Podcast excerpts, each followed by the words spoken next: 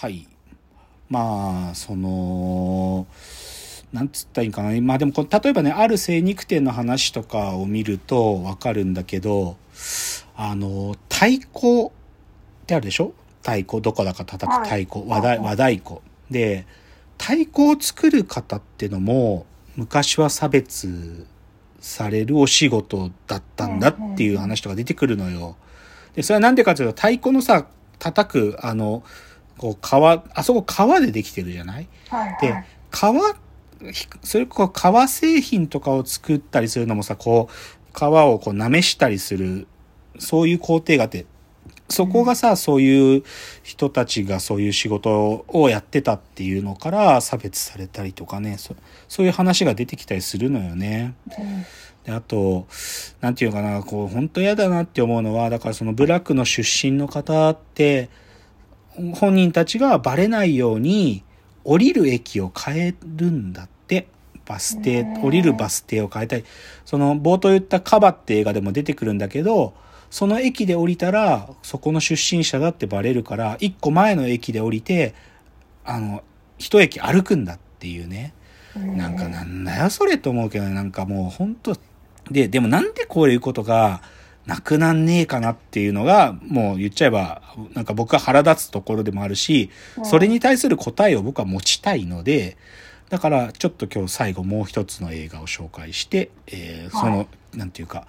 まあ結論というよりか、なんかその答えにちょっとでも近づきたいっていうので、うんえっ、と、映画パッチギの話をしたい。はい。パッチギは知ってますか？もうこれも聞いたあ、聞いたことい。ない。パッチギっていうね、まあこれは井筒和之監督の映画があるんですけど、ちょっとまたあらすじ簡単に読んでみましょうか。1968年、京都にある府立東高校2年生の松山康介は、常日頃から争い事の絶えない朝鮮高校にサッカーの練習試合を申し込むことになった。康介と友達のリオは、しぶしぶ長、まあ、長校、長長校っていうんだけどね、朝鮮高校。長校を訪れるが、そこで康介は音楽室でフルートを奏でていた少女、キョンジャに一目惚れする。しかし、あろうことかキョンジャの兄、アンソンは同校の番長であった。どうしてもキョンジャと仲良くなりたいコウスケは韓国語を必死で習得すると同時に楽器店でギターを購入。キョンジャが演奏していたイムジン川を覚え、彼女の前で演奏することを決意する。という、まあ、入り口はこういう話なんですよ。うん。だから、京都にいる日本人の高校生が、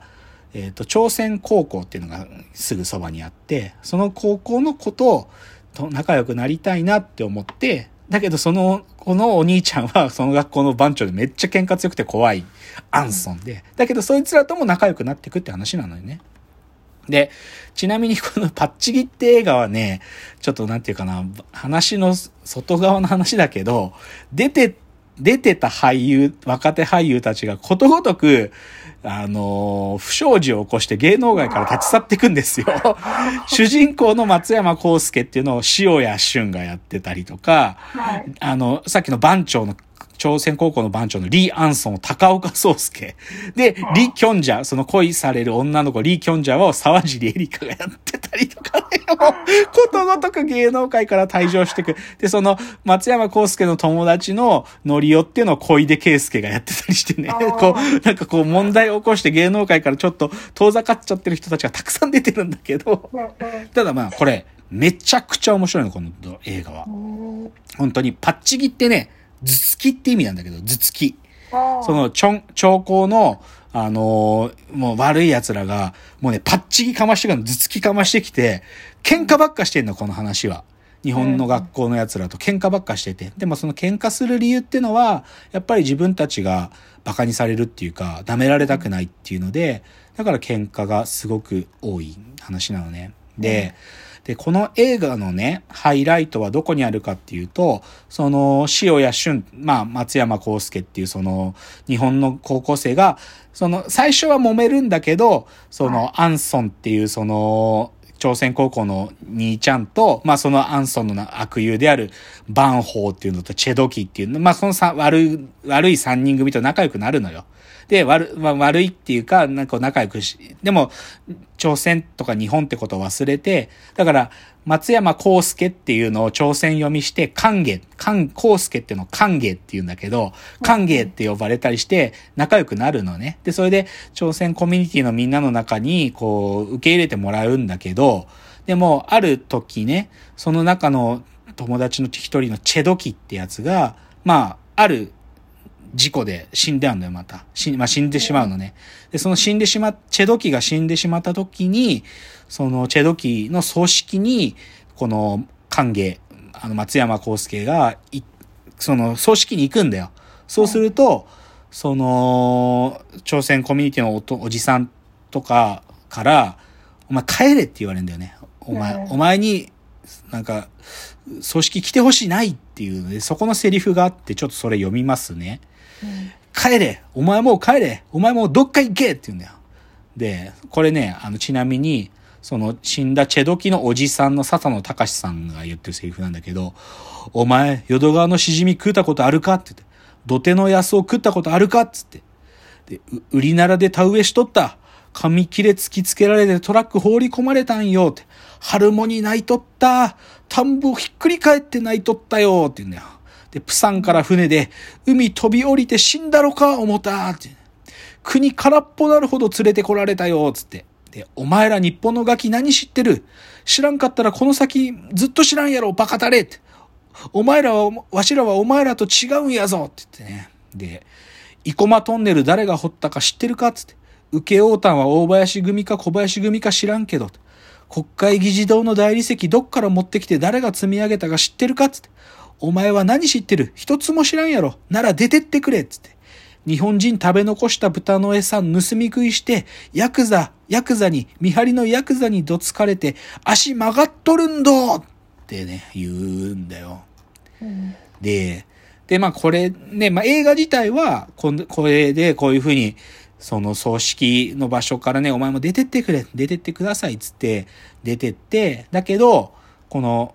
主人公の塩谷俊が、ラジオ局のね、勝ち抜き歌合戦みたいなのにこの足で向かってね、そこで、その、絶対に歌ってはいけない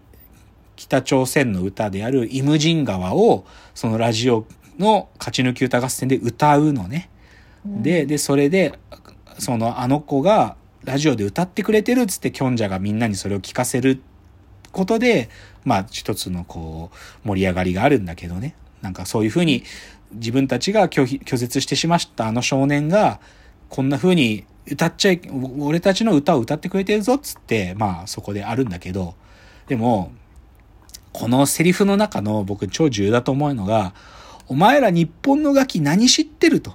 知らんかったらこの先ずっと知らんやろ、バカタレって言うんだよね。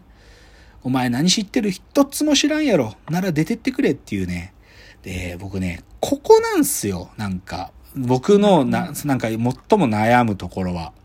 で、どういうことかっつうと、なんつうかさ、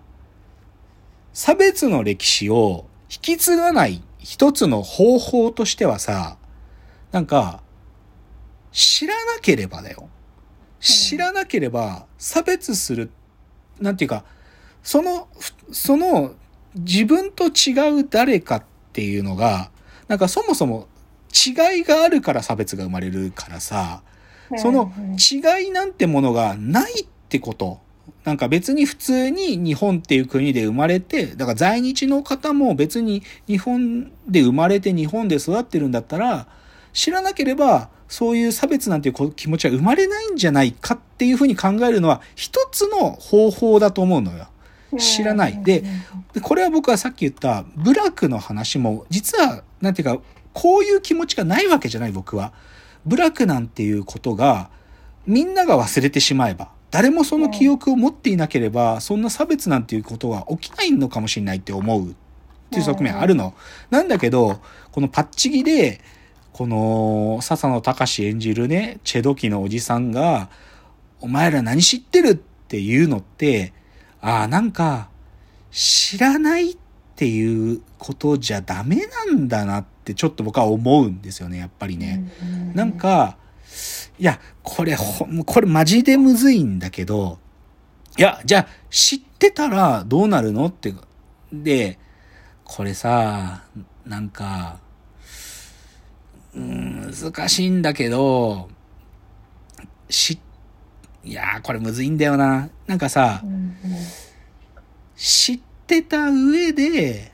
それでも差別しないっていうことが、おなんか一番たどり着きたいことなんだろうなって思うよね。うんなんかね。うんで、じゃあ、でも知らないで普通に接するっていうことが、じゃあ悪かって言ったら、僕はそれはでも悪とも思えないんですよ。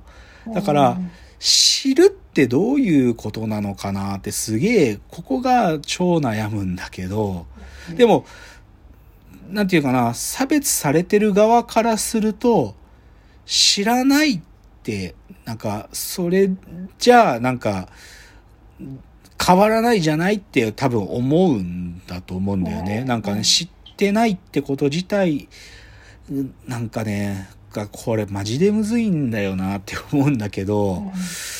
うん。いや、これだから本当に今日こっから答え難しいんだけど、でも僕は少なくともこのパッチギ、とりあえずパッチギの話に結論をつけるとしたら、なんか、し僕は正直パッチギ見ない、